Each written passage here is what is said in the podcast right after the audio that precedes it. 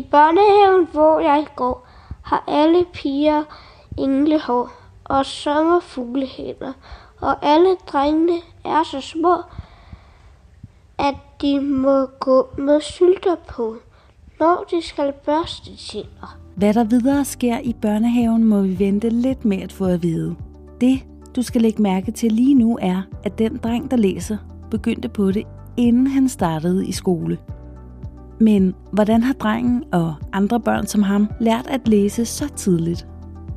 Hvad betyder det for et barn at være en tidlig læser, og hvad er skolens opgave? Det har Nationalt Videnscenter for Læsning undersøgt i projektet Tidlige Læsere. Her har forsker Peter Heller Lytzen grænsket forskningslitteraturen og interviewet børn, der alle kunne læse inden skolestart.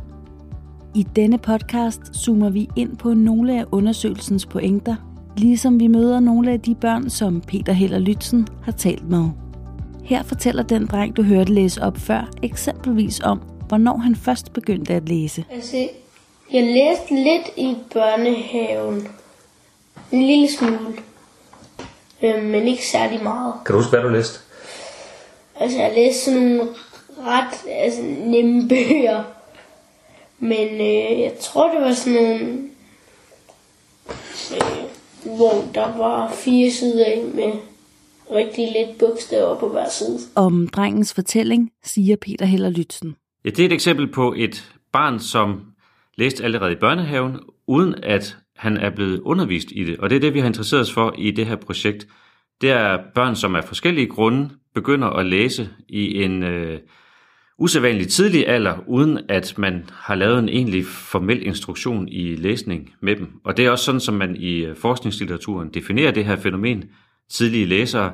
Altså det er børn, som exceptionelt tidligt læser, uden at de bliver undervist i det. Og der er jo også eksempler i, i den litteratur, som vi har været igennem på, at for eksempel læseforskere eller læselærere har øh, undervist deres egne børn, for eksempel, eller deres børnebørn i hjemmet allerede fra 2-3 års alderen, og så har vist, at de kunne faktisk godt lære at læse, øh, inden de startede i skole. Og det var så lidt for at bevise dels, at man godt kan gøre det, og dels, at man ikke tager skade af det. Altså, de er jo nogle studier, som er lavet i, i opposition til øh, teorier om læseparathed, altså at man skal have en vis alder, eller have nået et vist udviklingsstadie, før man, man, man kan og, og bør lære at læse.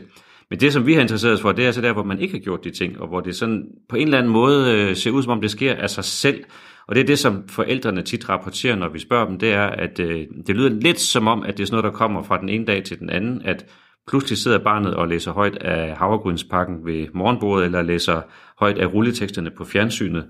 Øh, og det ser ud som om for forældrene, at det er noget, som kommer mere eller mindre ud af det blå. Her er der for eksempel en far, som fortæller om en oplevelse øh, med deres barn. Jeg tror, han har været omkring de der 4-5 år, ja. hvor vi kører forbi en et eller andet, hvor han læser Nationalbanken. Altså hvor man tænker, det, det, er, slet ikke, det er slet ikke lydret eller, eller noget som helst. Så hvad? Så for forældrene kan det se ud som om, at det er noget, der kommer mere eller mindre ud af det blå. Øh, men når vi så spørger dem sådan lidt grundigere omkring, hvad der egentlig er sket i hjemmet, så viser det sig jo, at der er jo foregået noget. Der er ikke foregået decideret undervisning, men der er sket en hel masse andre ting. Fordi det er jo ikke sådan, at man bare går i seng den ene dag og vågner den næste, og så kan man læse. Og der er i alle tilfældene tale om, om familier, hvor man har lavet mange rimleje, sprogleje. Øh, I nogle af familierne har øh, man helt op til tre forskellige sprog i familien, altså at forældrene har hver sit modersmål, og man har så dansk som det fælles sprog. Så der bliver talt meget om sprog. Der ligger bøger fremme. Der ligger både børnebøger fremme, børnene får bøger. Øh, der er tale om læsende forældre, som også interesserer sig for det og signalerer, at det er noget, der er hyggeligt og rart osv.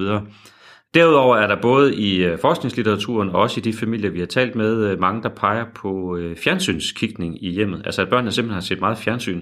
Og det, som de så nævner, det er, hvis vi kigger på de amerikanske studier, det er det, der hedder Sesame Street, som er et meget didaktisk tv-koncept, som går, går mange årtier tilbage.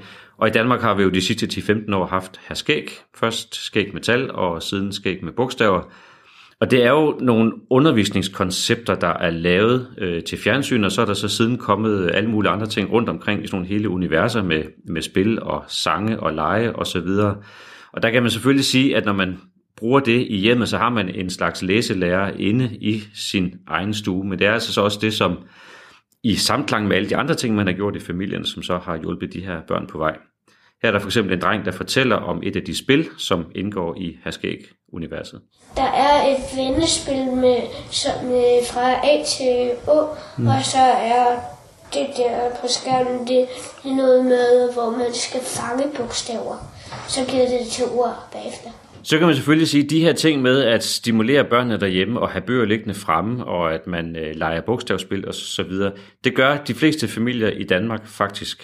Så det er jo helt almindeligt at gøre alle de ting, og vi ved også fra alle mulige andre sammenhænge, at det er jo nogle af de øh, betingelser, som er gode øh, for at skabe en god øh, læseudvikling hos børnene.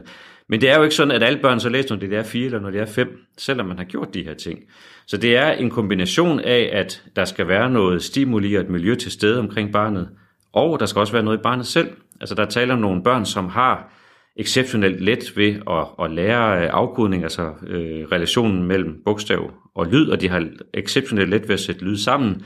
Så der er nogle kognitive forudsætninger, som også skal være i barnet. Mange af dem kan også godt lide at, at, at lege øh, det samme i lang tid i gang, altså gode til at koncentrere sig, øh, kan godt lide ting, hvor man skal sidde stille og gode til at huske den slags ting. Så det er ikke sådan, at bare man gør de her ting, så vil børnene helt automatisk begynde at læse. Der skal også være noget i barnet og en interesse i barnet også, som, som skal spille sammen med det. Der er et andet vigtigt forbehold, og man er nødt til at tage, det er, at øh, der er ikke nogen øh, stærk sammenhæng mellem tidlig læseudvikling og så intelligens. Altså det er ikke sådan, at fordi man læser øh, meget tidligt, så er man også nødvendigvis god til andre ting, eller at man er mere intelligent end gennemsnittet, ligesom det omvendte heller ikke gør sig gældende. Altså det er heller ikke sådan, at at, øh, at meget intelligente børn nødvendigvis begynder at læse tidligt. Der findes for eksempel højt begavede ordblinde, og de vil jo typisk ikke begynde at læse som 4-5-årige, fordi de har sværere ved øh, afkodning, så de vil læse senere, men det har jo ikke noget med deres intelligens at gøre.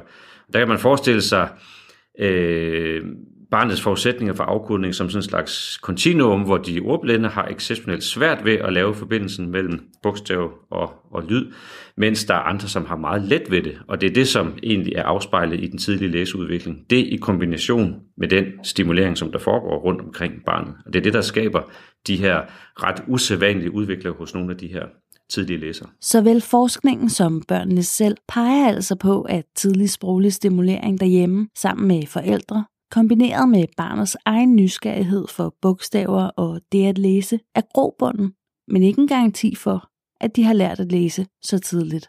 Spørgsmålet er, hvad det betyder for et barn at kunne læse tidligt. Det har Peter Heller Lytzen også undersøgt. Umiddelbart er det selvfølgelig en kæmpe fordel at lære at læse i en tidlig alder, og specielt at lege sig til det derhjemme, for der er en hel masse træning og besvær, som man slipper for, hvis man har relativt let ved at lære det, som de her børn jo øh, har haft. Men der er så også lidt nogle udfordringer for nogle af dem, når de så kommer i skole. Øh, først og fremmest, at de keder sig, fordi de kan det, som der er meget fokus på i øh, første klasse og i anden klasse af helt naturlige grunde. Øh, og så er der øh, noget andet, som kan være lidt problematisk, det er, at fordi de ikke rigtig møder noget, som udfordrer dem og som er svært for dem, at så udvikler de det, som man kalder underydelsesstrategier. Og det vil sige, at de sådan set arbejder øh, på en måde, øh, hvor, de, hvor de laver noget, der er simplere end det, de egentlig kunne lave. Altså de tilpasser sig øh, til et gennemsnit, selvom de faktisk kunne lave noget, som var langt mere avanceret. Og der er en dreng, der fortæller om det. Øhm, altså jeg kan jo godt matematik og dansk, og det er specielt de fag, jeg bare sidder og kigger ud i luften. Sådan, ja. Så du, du sidder egentlig bare mest og gør ikke noget? Ja. Okay. Men det er også blevet bedre til, så øhm, at jeg tit er med i timerne stadig. Altså. Hjælper du nogle gange de andre elever? Ja. Okay. Hvad, hvad kan det være? For eksempel, hvis de ikke kan finde ud af det, de skal lave, så spørger de mig nogle gange, ja. Hvordan gør du så? Altså, jeg siger, hvordan de skal lave det, uden at sige, hvad de skal gøre. Altså, fordi hvis man siger, hvad de skal gøre, så lærer de jo ikke rigtig noget af det. Fordi at, så de, bliver de jo bare snydt selv. Og det sidste, han fortæller om her, at han øh, hjælper sine klassekammerater, det er også et genkommende træk i mange af de interviews, som både dem vi har lavet, og som man finder i litteraturen i øvrigt. Det er, at børnene får en rolle i klassen og over for deres kammerater, at de bliver sådan en slags hjælpelærere for de andre. Det er der en pige, der fortæller om her. Fordi at nu, der sidder vi siden af mig, hun er lidt tosset. Hver gang hun ikke kan finde ud af et ord, så drejer hun om til mig og siger, Ved du, hvad det her, hvad der står her? Så siger jeg nogle gange, prøv at børnestave det. Og så siger hun det rigtig langsomt. Og så siger hun, jeg kan stadig ikke. Og så prøver jeg at sige, hvad, bog, hvad det starter med, fordi nogle gange kan hun ikke se det. Og så er det, at hun gætter sig frem til det nogle gange. Og så siger jeg ja, når hun har gættet rigtigt. Det er naturligvis fint, at de her elever er søde og gode til at hjælpe deres øh, klassekammerater, og som man også kan høre i de her to klip, så er de jo både meget øh, empatiske og forstående og meget pædagogiske over for dem, som øh, de skal hjælpe. Og det er jo rigtig, rigtig fint, at man i en klasse kan hjælpe hinanden. Men for nogle af dem, så øh, er det rigtig meget af tiden i skolen, hvor det er den rolle, de ligesom kan få. Øh, og det betyder så, at de ikke egentlig bruger deres kunde til noget, som, som vil være svært for dem selv, og de bliver ikke sådan udfordret, de kommer ikke til at bruge deres, deres færdigheder i skolen, andet end at de skal hjælpe nogle andre. Øhm, og der kan man sige, at nogle af dem øh, har også sådan nogle overvejelser omkring, at de ikke rigtig kan forstå, at de er meget anderledes end, end gennemsnittet, og de ikke sådan rigtig passer ind i klassen. De tidlige læsere er altså i fare for at komme til at kede sig i skolen, og dermed udvikle strategier for underydelse. Hvordan skal skolen reagere på det? Jamen det indløsende svar er selvfølgelig, at øh, når børn, der starter i skole, allerede kan læse, så det, de skal gøre i skolen, det er, at de skal bruge det til noget andet end at hjælpe dem, der ikke kan. Øh, og bruge læsning, det vil jo sige, at man skal bruge læsning til at undersøge verden og øh, læse ud fra de interesser, man nu har, skaffe sig bøger, materialer, øh, søge på nettet osv., ud fra hvad man måtte interessere sig for, og simpelthen bruge den gave, det er at kunne læse til at skaffe sig viden om ting, som findes ude i verden. Øh, og så kan man jo understøtte, at de øh, begynder at læse lidt mere komplekse tekster, end det, som der er almindeligt at gøre i første eller anden klasse. Og som noget tredje, så kan man sige, at det naturlige det er, at man begynder at skrive, at man begynder at udtrykke sig, altså for eksempel at tegne og skrive og lave små præsentationer øh, på, i PowerPoint eller små film eller lignende. Altså at man bruger sin, sine sproglige ressourcer til også at fortælle andre om, hvad man kan skaffe sig viden om øh, ved at læse. Og det er selvfølgelig meget, meget øh, let at sidde her og sige, og det er rigtig, rigtig svært at gøre det, men det handler jo om at, at differentiere undervisning, og måske også nogle gange tænke i, at dem, der er langt i deres læseudvikling, at de kan have godt af at være sammen med andre, som er på samme niveau eller er i samme situation. Og det kan nogle gange være på tværs af årgangen, og det har vi forsøgt sammen med nogle skoler at, at lave nogle projektforløb, hvor 0. klasserne for eksempel arbejdede sammen med anden klasse om, og så tog nogle af dem, der allerede var begyndt at læse, måske i slutningen af 0. klasse, øh, og satte dem sammen med nogen, som læste på samme måde som dem i første eller anden klasse. Og det ser det ud til, at de profiterer øh, vældig godt af. Og det er noget af det, som vi også ved fra forskningslitteraturen, som, som handler om, om talentundervisning eller talentdidaktik, det er, at det, der er bedst, det er, at man langt det meste af tiden er i en normal klasse, hvor der er alle de forskelligheder, som der nu er i en helt almindelig gennemsnitlig skoleklasse, og hvor man kan mange forskellige ting, men at man så i noget af tiden er sammen i nogle grupper med nogen, der har et interessefelt eller har nogle kompetencer, som matcher dem, som man selv har. Så man også oplever, at man ikke kun er speciel og ikke kun er anderledes, men der faktisk er andre, som en selv, og man også kan danne nogle venskaber på tværs af årgange, eller måske på tværs af skoler, hvis det kan lade sig gøre. Så det handler altså om at eksperimentere lidt med, hvordan man laver øh, gruppedannelser, og i det hele taget prøve at, at tænke differentiering ind som en, som en daglig del af den måde, som man møder de her børn på. Og som jeg sagde før, så er det selvfølgelig meget nemt at sidde her og sige, mens det er rigtig, rigtig svært at, at praktisere i, i, øh, i, i en travl skolehverdag, som vi jo ved, at man har ude på skolerne i dag. Det ser altså ud til, at det at differentiere undervisningen og at arbejde med andre former for holddeling kunne være veje at gå. I podcasten Tidlige læsere, differentiering i indskolingen, som National Videnscenter for Læsning vil lancere i foråret 2020, sætter vi yderligere fokus på dette. Og så er tiden vist kommet til at høre, hvad der egentlig sker i den børnehave, som vi hørte om i starten af podcasten.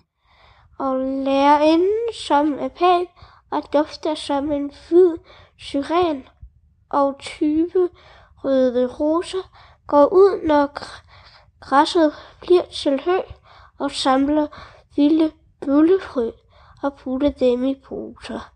Og når der det er så bliver mig, og hvor går lærerinden ud og så en masse frø i haven.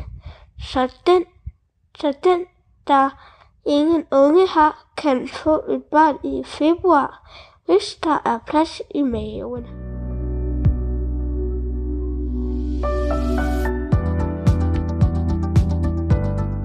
Denne podcast var produceret af Siri Bunde for Nationalt Videnscenter for Læsning. For idé og tilrettelæggelse stod Henriette Romlund og Peter Heller Lytzen fra Nationalt Videnscenter for Læsning. Podcasten er produceret med støtte fra Undervisningsministeriet som del af formidlingsprojektet Ind i øret, ud i skolen.